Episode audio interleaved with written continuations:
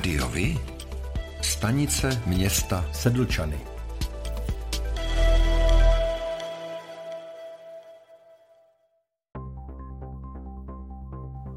Zastupitelstvo města Sedlčany zvolilo 17. října tajnou volbou starostu města Sedlčany, pana inženýra Ivana Janečka, a to v počtu 16 hlasů z 20 přítomných členů zastupitelstva. Dále zvolili místo starostu města Sedlčany, pana magistra Zdeňka Šimečka. Dalšími členy rady byli zvoleni pánové Mudr Vladimír Zámostný, inženýr Josef Soukup, inženýr František Hodis a doktor Karel Marek, také inženýr Martin Havel.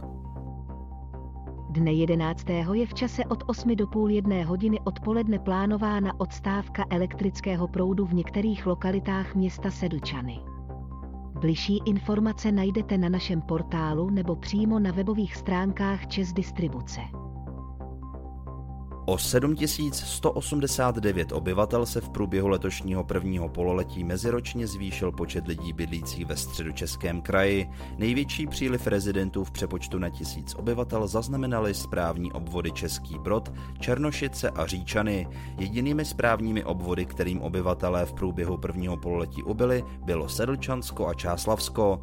Pro pořádek je třeba dodat, že do uvedených čísel nejsou zahrnuti lidé, kterým byla v souvislosti s válkou na Ukrajině ve středních Čechách udělena dočasná ochrana. Přechod na dřevní štěpku jako primární zdroj energie k výrobě tepla se s přihlédnutím k současné situaci na trhu s energiemi pro společnost Energopříbram ukázal jako dobrý krok. Nyní může nabízet teplo až dvojnásobně levněji, než tomu je v jiných okresních městech. Ani biomasa pro účely výroby tepla se sice nevyhnula zdražování, její ceny však nerostou tak rapidně jako u plynu. Podle mluvčí Radky Maurové nabízí společnost teplo za 670 korun za gigajoule pro zákazníky zákazníky s vlastními výměníkovými stanicemi a 765 korun pro zákazníky, kteří jsou napojeni na rozvodny ve správě společnosti Energo Příbram.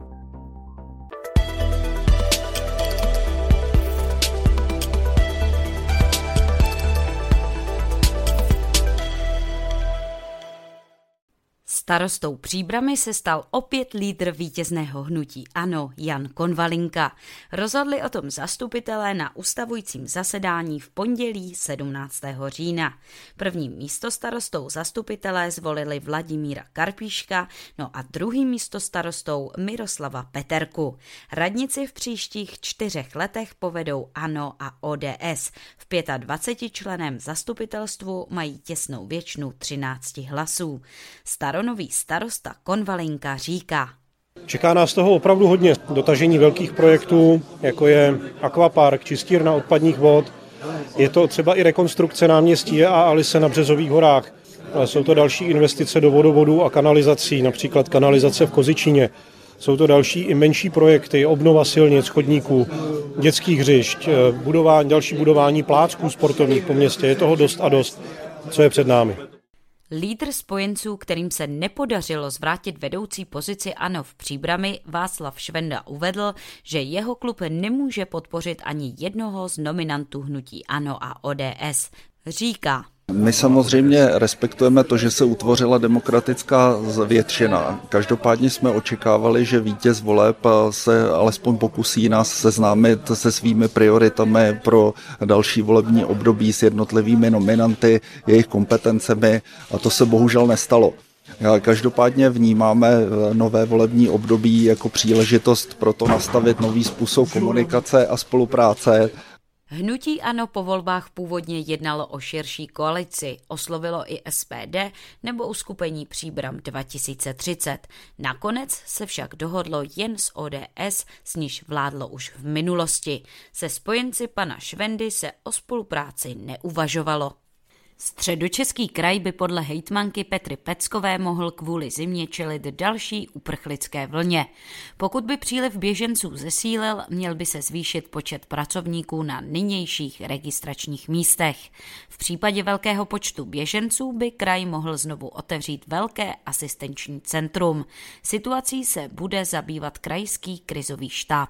Pecková k tomu uvedla. Jsme už eh, upozorňováni na to, eh, že může nastat eh, vlastně druhá migrační vlna A samozřejmě v okamžiku, kdy dojde k tomu, že by ta krize eh, byla zase velmi masivní, tak my budeme zase otevírat uprchlická centra, ale já se zatím myslím, že eh, ten model, který máme teď, že ta registrace probíhá v pěti městech středočeského kraje, takže to je model, který naopak tu zátěž rovnoměrně rozptýlí do toho kraje.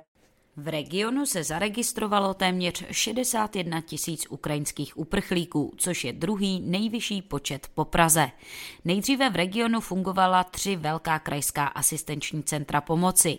Nyní se běženci mohou zaregistrovat na pěti regionálních pracovištích cizinecké policie a taky odboru asilové a migrační politiky v Kutné hoře, Benešově, Mladé Boleslavy, Příbramy a v Kladně. Podle Peckové je to model, který zátěž zátěž rovnoměrně rozptyluje po celém regionu.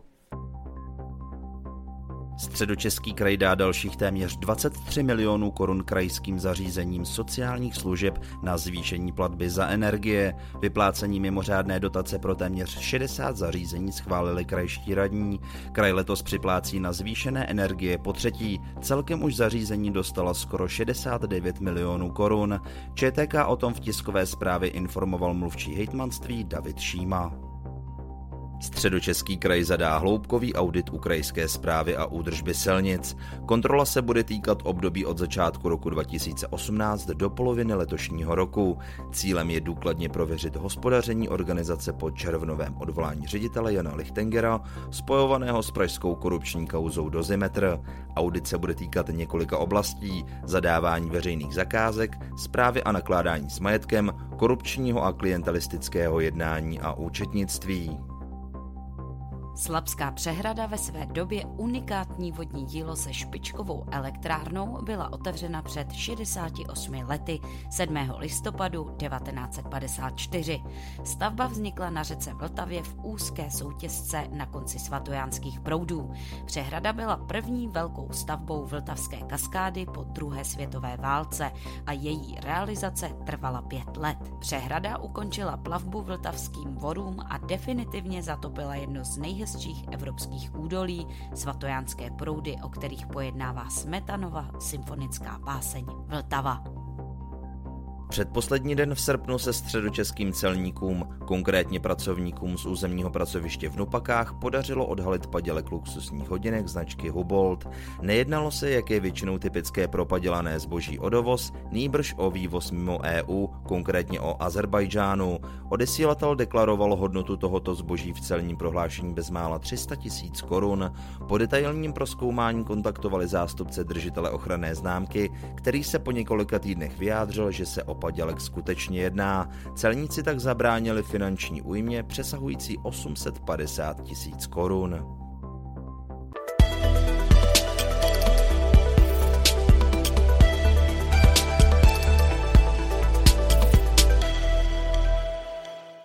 Dárcovství krve chce podpořit nová kampaň Hrdina je v každém z nás, kterou spustila příbramská nemocnice. K projektu jehož tváří je fotbalista Jan Koller se připojili i ostatní krajské nemocnice.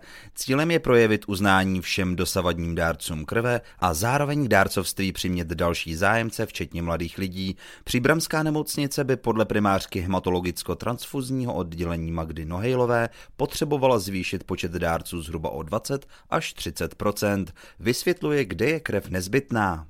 Současná medicína je na vysoké úrovni, dokážeme, dokážeme léčit eh, spoustu nemocí, ale na druhé straně přibývá pacientů, kteří jsou závislí na podávání krve.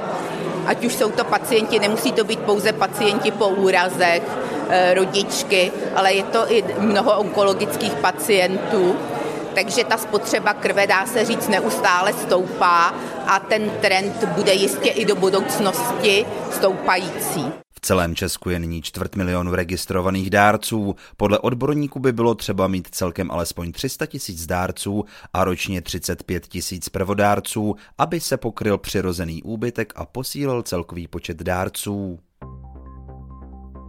A to je pro dnešek všechno. Těšíme se na slyšenou zase za týden. Děkujeme za váš zájem a věříme, že nás budete nejen poslouchat, ale že se k rádiu vy aktivně přidáte. Budeme rádi, pokud budete naše posluchače informovat o událostech, kulturních a sportovních akcích či zajímavostech z vašeho okolí. Můžete se s nimi podělit i o svoje názory.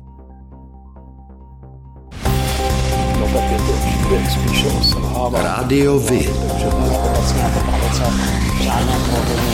I vy můžete být slyšet.